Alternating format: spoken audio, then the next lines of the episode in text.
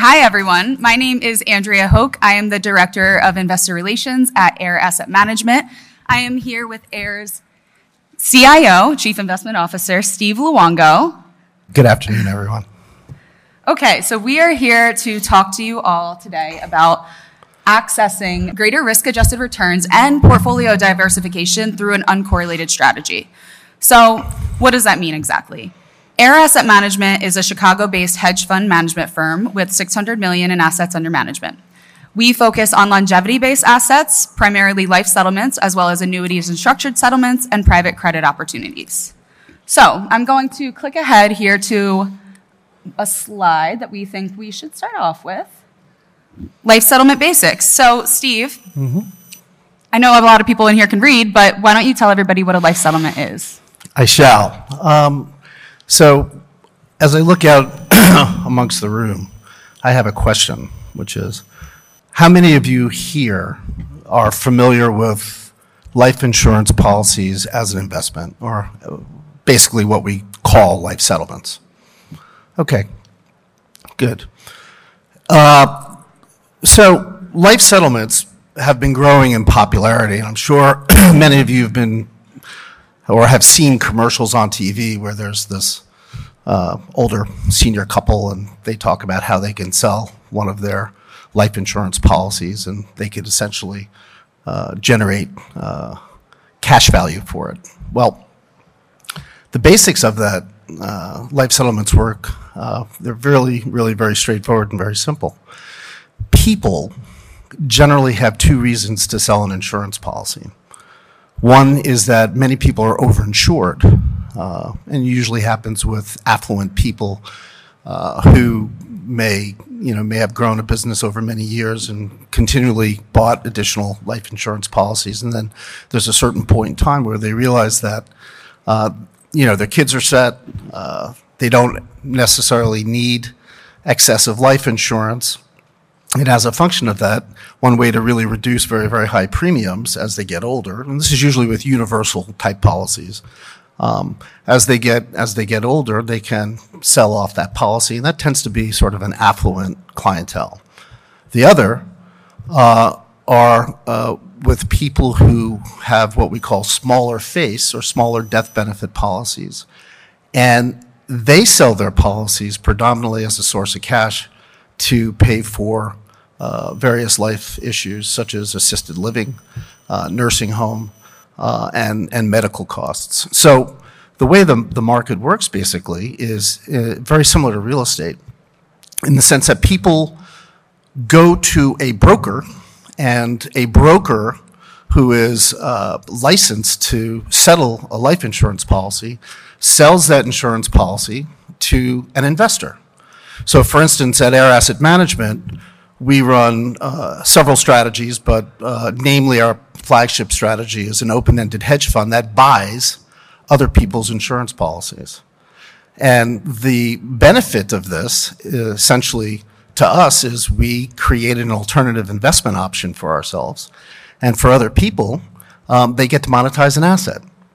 So the way it basically works is we will purchase the policy, the person remains the insured, but we become the owner of it. And to keep that policy in force, we pay premiums on it.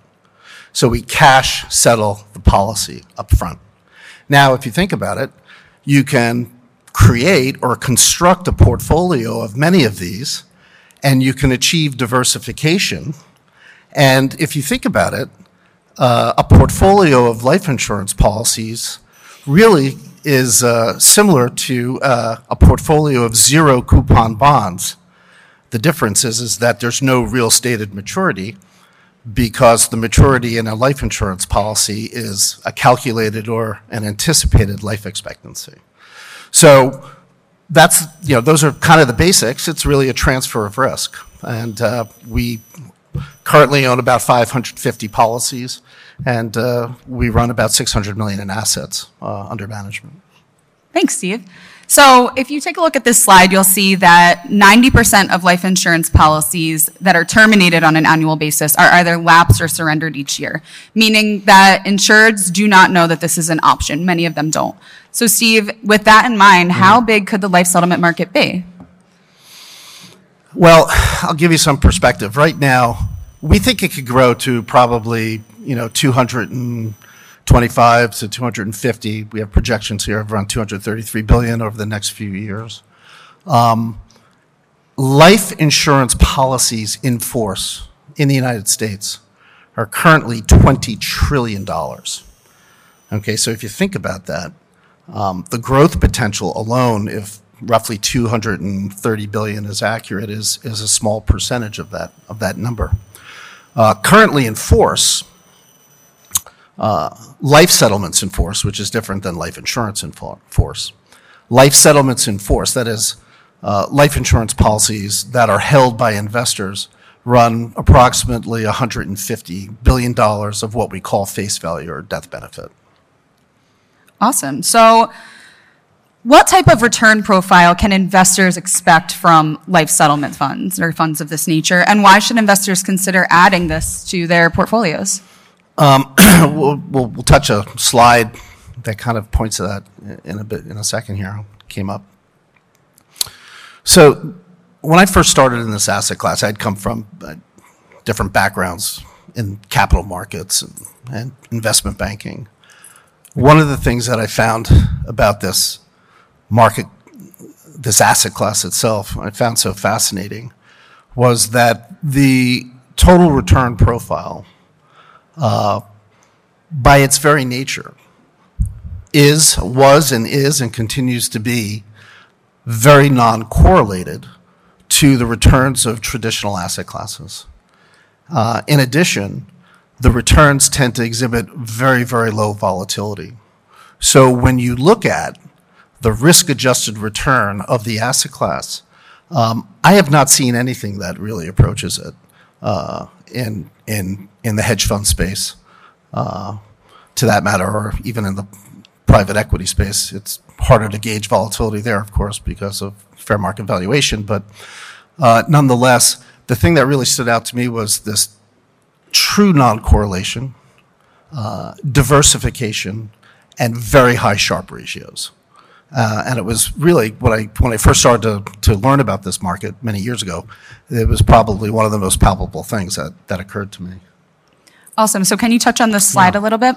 So this gives you yeah this gives you a bit of an example. Um, what we do at Air Asset Management is we actually created a life settlement composite index, which is uh, made up or is, a, is consists of uh, many life settlement funds, both closed-end and open-ended funds. Uh, and um, in doing so, we looked at the returns of the asset class. We went back, and remember, this is, this is a burgeoning space.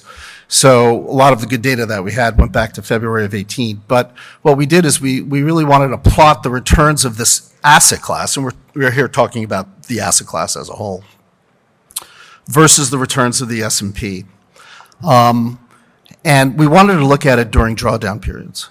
And if you look at the drawdown periods, the major drawdown periods going back to February 18 uh, in the S&P, it becomes self-evident how well the class, the asset class itself, has performed uh, vis-a-vis uh, the S&P. And as indicated in this particular slide, um, it's intuitive that the level of volatility is much, much, much lower than it is in other asset classes. Let's talk a little bit more about volatility and exactly what this slide means to you and how life settlements really can complement a portfolio. I mean, anybody here who's, you know, used to the capital asset pricing model or is, is a portfolio manager recognizes this. Um, what's very helpful, uh, this is called the efficient frontier. And what's very helpful about this particular slide is we can plot uh, the returns of different asset classes on a graph that basically looks at that level of return in relation to risk. And a standard measure of risk is volatility. Uh, that is the, the standard deviations of returns over a particular time period. And uh, as we can see, um, if you plot these different asset classes, such as treasury bills, government bonds, uh, small cap domestic stocks, stocks, and so on, um, as an asset class, they capture or they generate a certain return with respect or vis-a-vis a certain level of, of standard deviation. By plotting this graph out, we create a frontier. uh, which we call the efficient frontier. This is where we can expect to generate a certain level of return for each one of these asset classes given a level of risk. Any asset that generates a return to the left or above this particular efficient frontier is outperforming. And uh, it becomes self-evident that life settlements as an asset class uh, generate uh, a given level of return for a given level of risk that's far superior uh, to uh, the returns of other asset classes. You know, one of the things I was mentioning before is uh, in buying smaller face policies, as we call them, you know, with death benefits that range, let's say, anywhere from 100,000 up to 750,000. Uh, the people who are selling those policies tend to need to monetize that asset, and many of them don't even know that they can.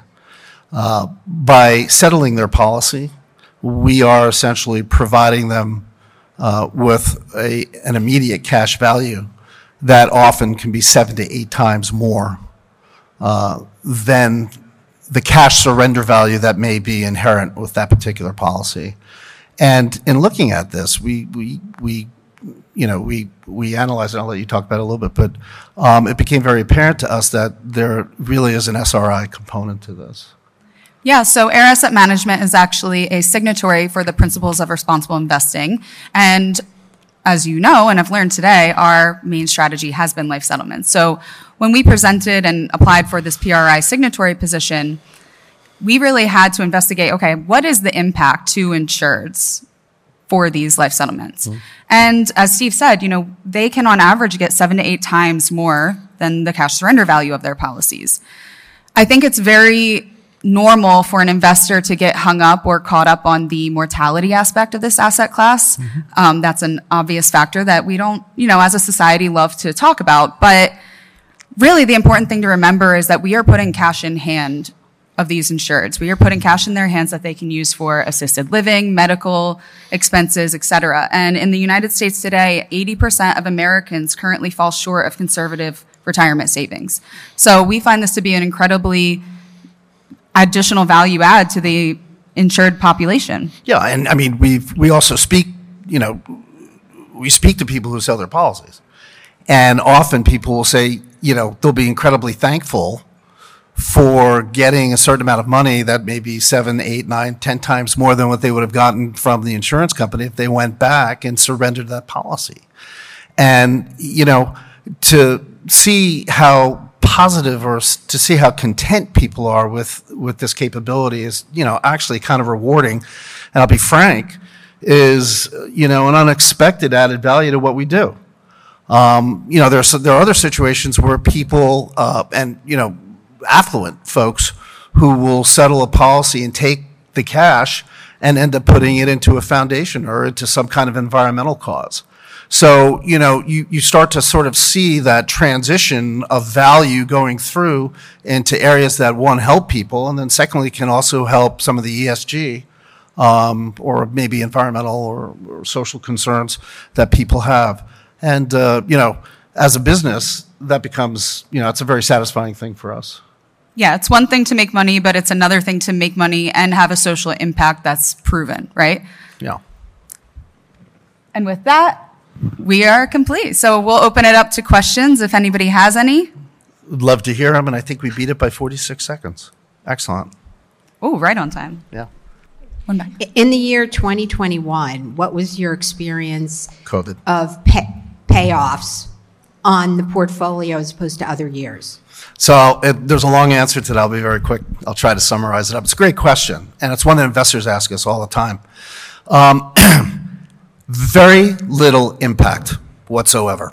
There's some, ana- there's some analytical work now that's coming out, uh, but you know, if you look at our market as being two-tiered, the smaller face policies that I talked about, as well as the more affluent, basically grandma and grandpa stayed away from uh, their grandchildren during COVID.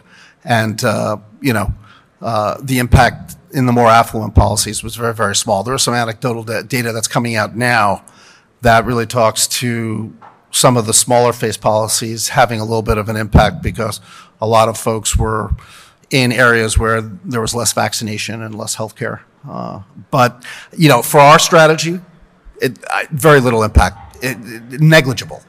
Any Thanks other questions? that. Questions? I'm saying, how do you invest in a life uh, settlement?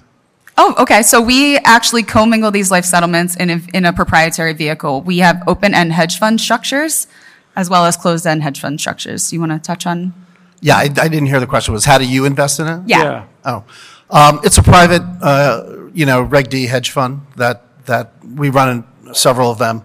And, uh, you know, you could be either a qualified purchaser or a qualified client uh, and uh, subscribe uh, to the fund, which is, you know, basically made up of a diversified portfolio of policies.